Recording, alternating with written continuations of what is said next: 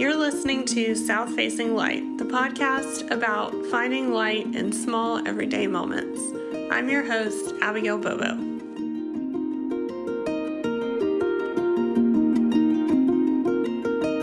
Welcome to South Facing Light, episode two. I'm Abigail.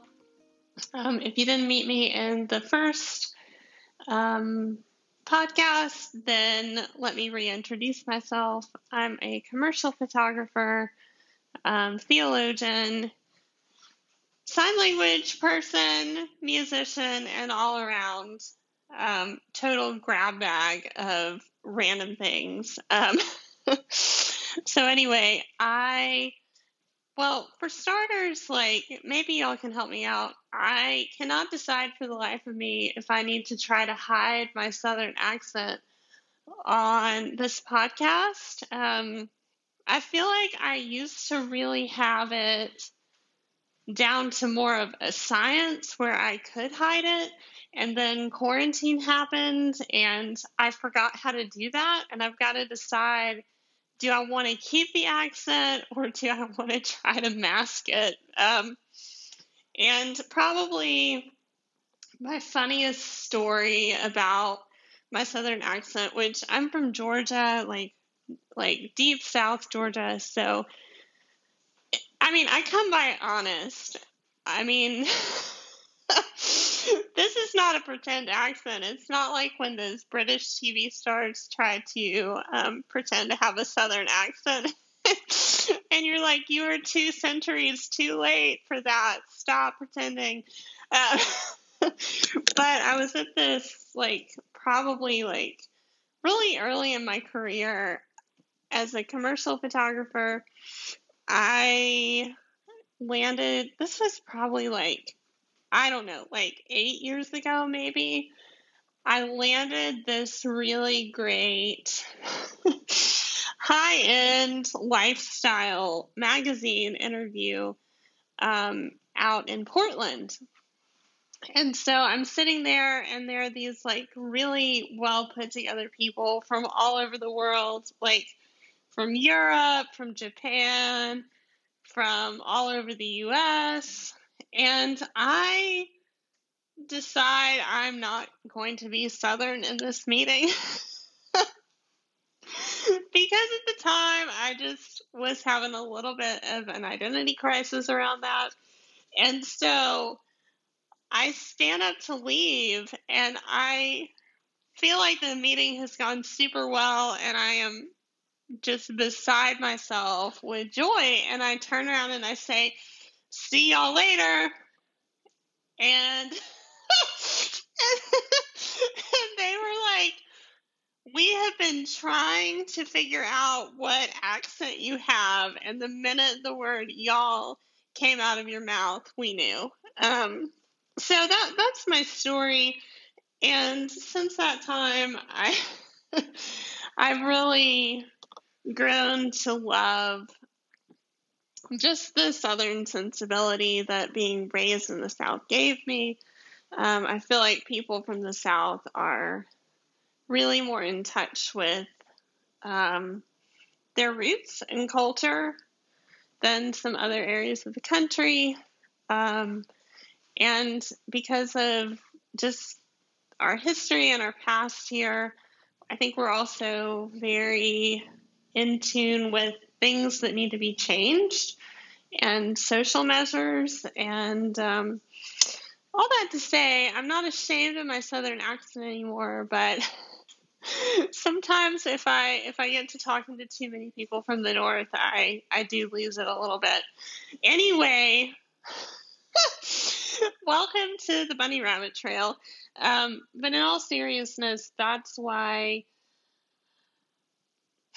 that's why just not being afraid to be who you are is important. So I I want to talk to y'all today about um just something that was really near and dear to my heart um and it's why photography matters and why um, memory matters. So um, I'm I'm a huge academic nerd too. um, I can eat like a 20 page paper for breakfast, lunch, and dinner. Not not for lunch, but three meals.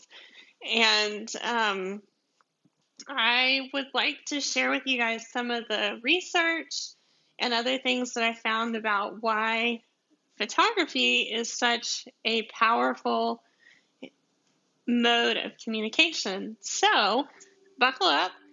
Um, I'm turning on Professor Abigail, and I'll talk to you in a minute. When I went to get my bachelor's in photography, I was required to put together an 80 page thesis paper, and it had to be related to my field.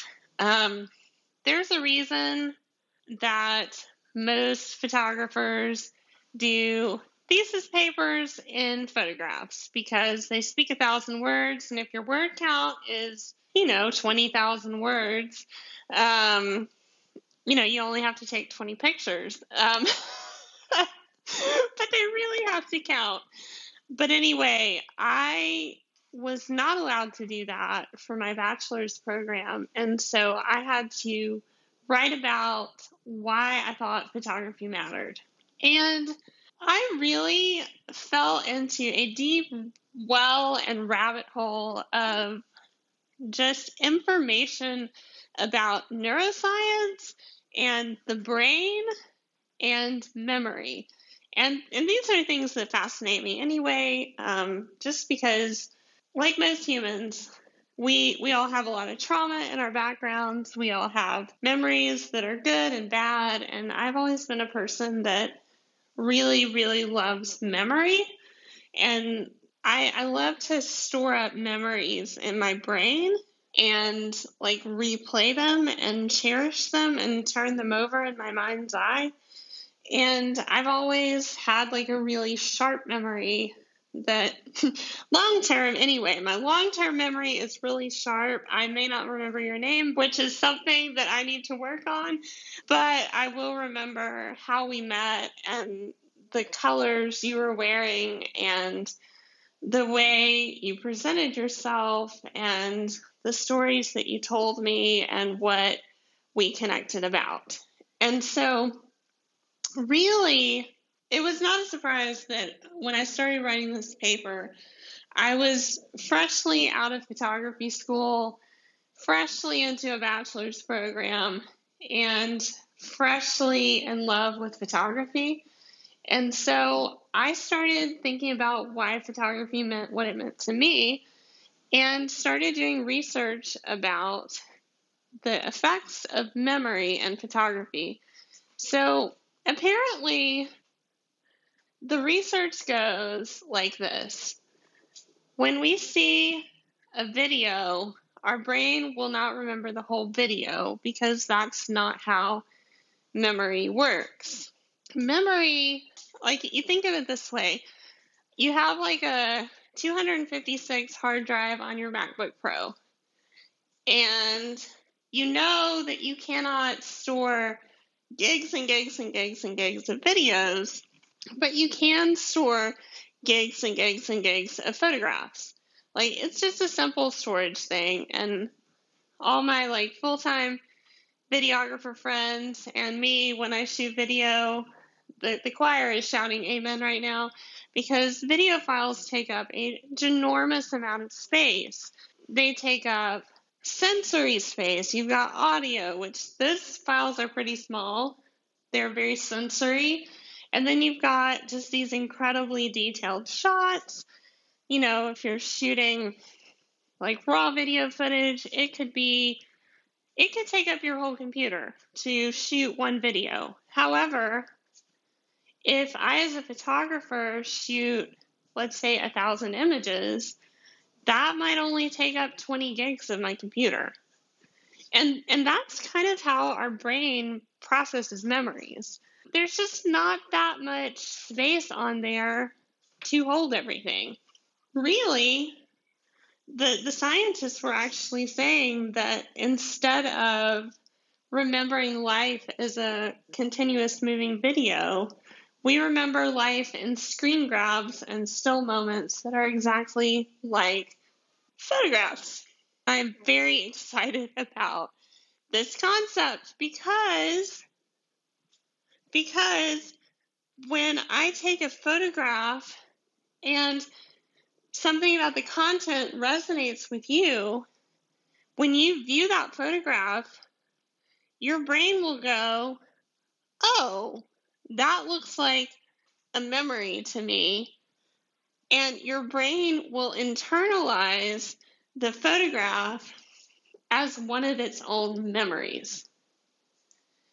That is insanely powerful to me because when we think about having our mediums, whether they be writing or coding or drawing or creating or data management or anything like that, when we think about how they affect the world and how they affect the planet and other people, impact is everything.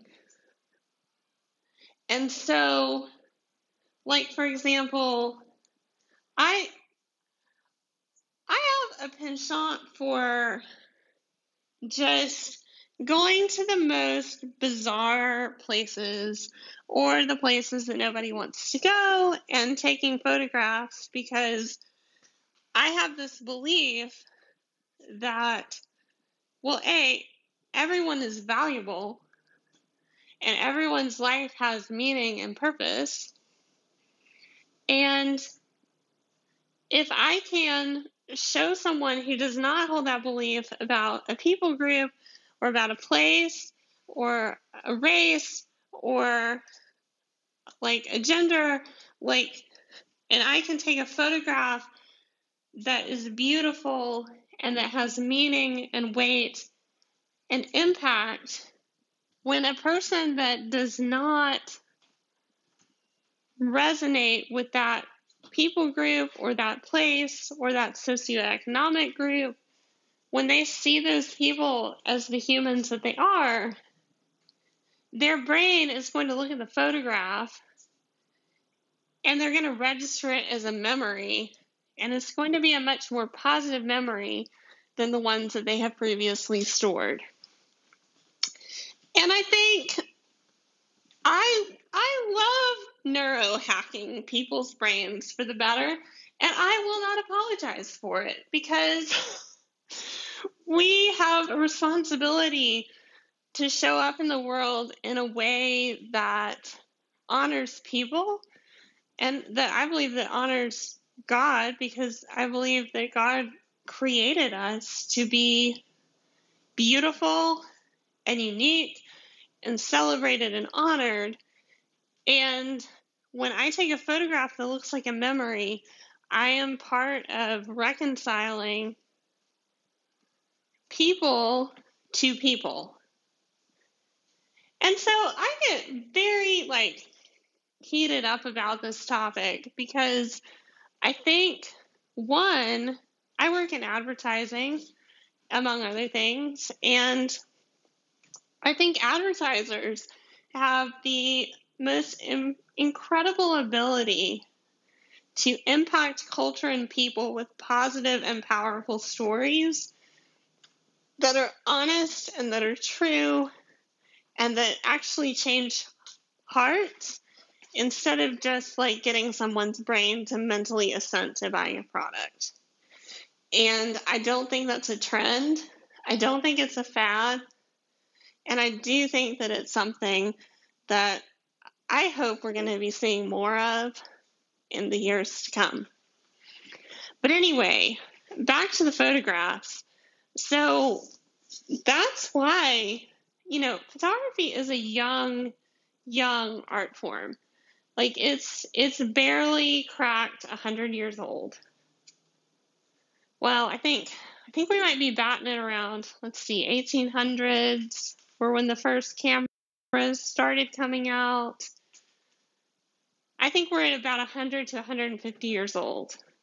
So when people started having photographs, I mean, the first cameras were really like they were difficult. They were heavy. They were these massive glass plates, metal, fabric, these big bellows, and there was a tripod, and then you had to use these carcinogenic chemicals to coat the glass plates, and it had to be perfectly dark or it would be ruined, and then you had to put them in the camera, and then you had to sit really still. Like when once the technology improved and cameras started pro- becoming more common, after that time, cameras became these tools that at the same time that that technology was taking off during the industrial revolution there were also a lot of social change initiatives that were taking place. Like factory exploitation is not a new thing.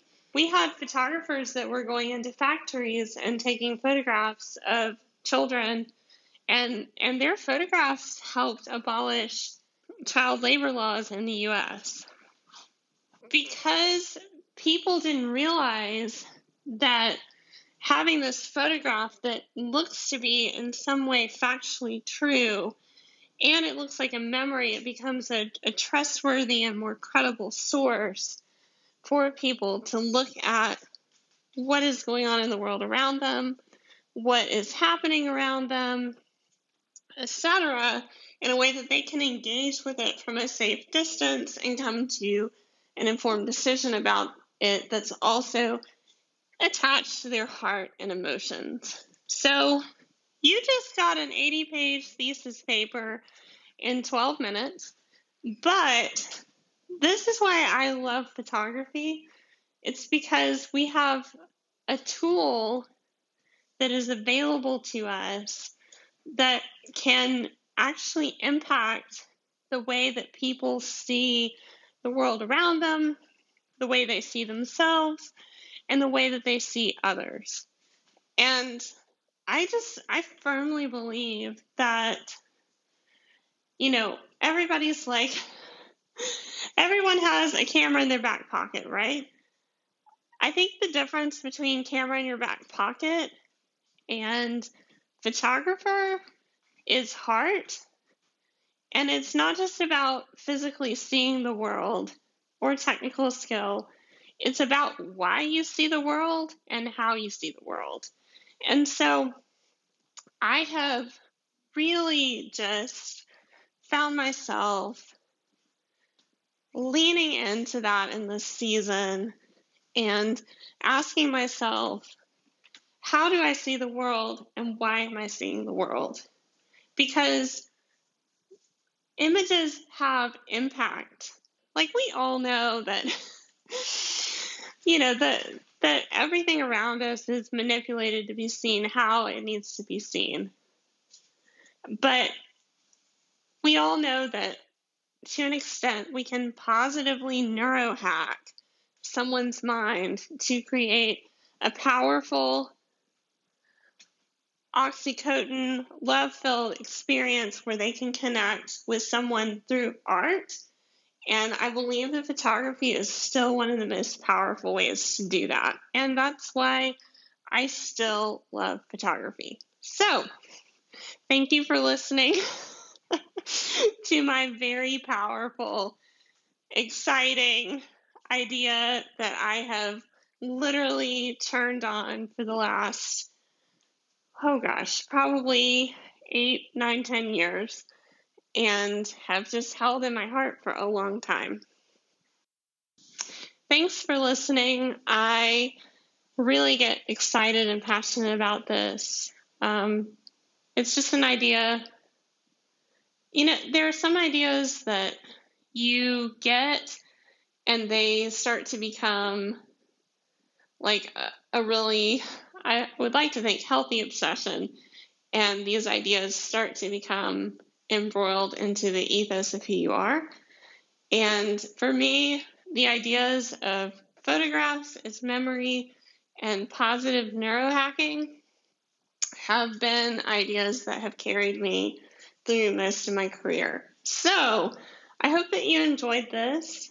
Um, and I would recommend if you want to challenge yourself on this this week, take your iPhone out or your Android if you're an Android person. Never will understand. Um, but take those out.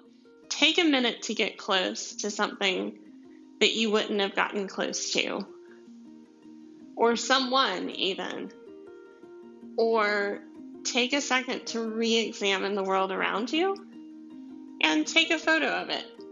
Doesn't have to go on Instagram, it could.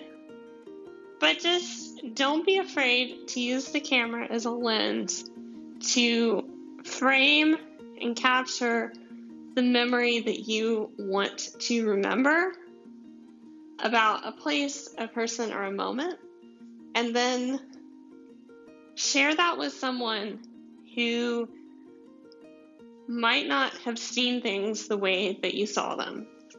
So, I hope you enjoyed this episode of South Facing Light. If you want to connect with me, um, you can find me on the web at www.abigail,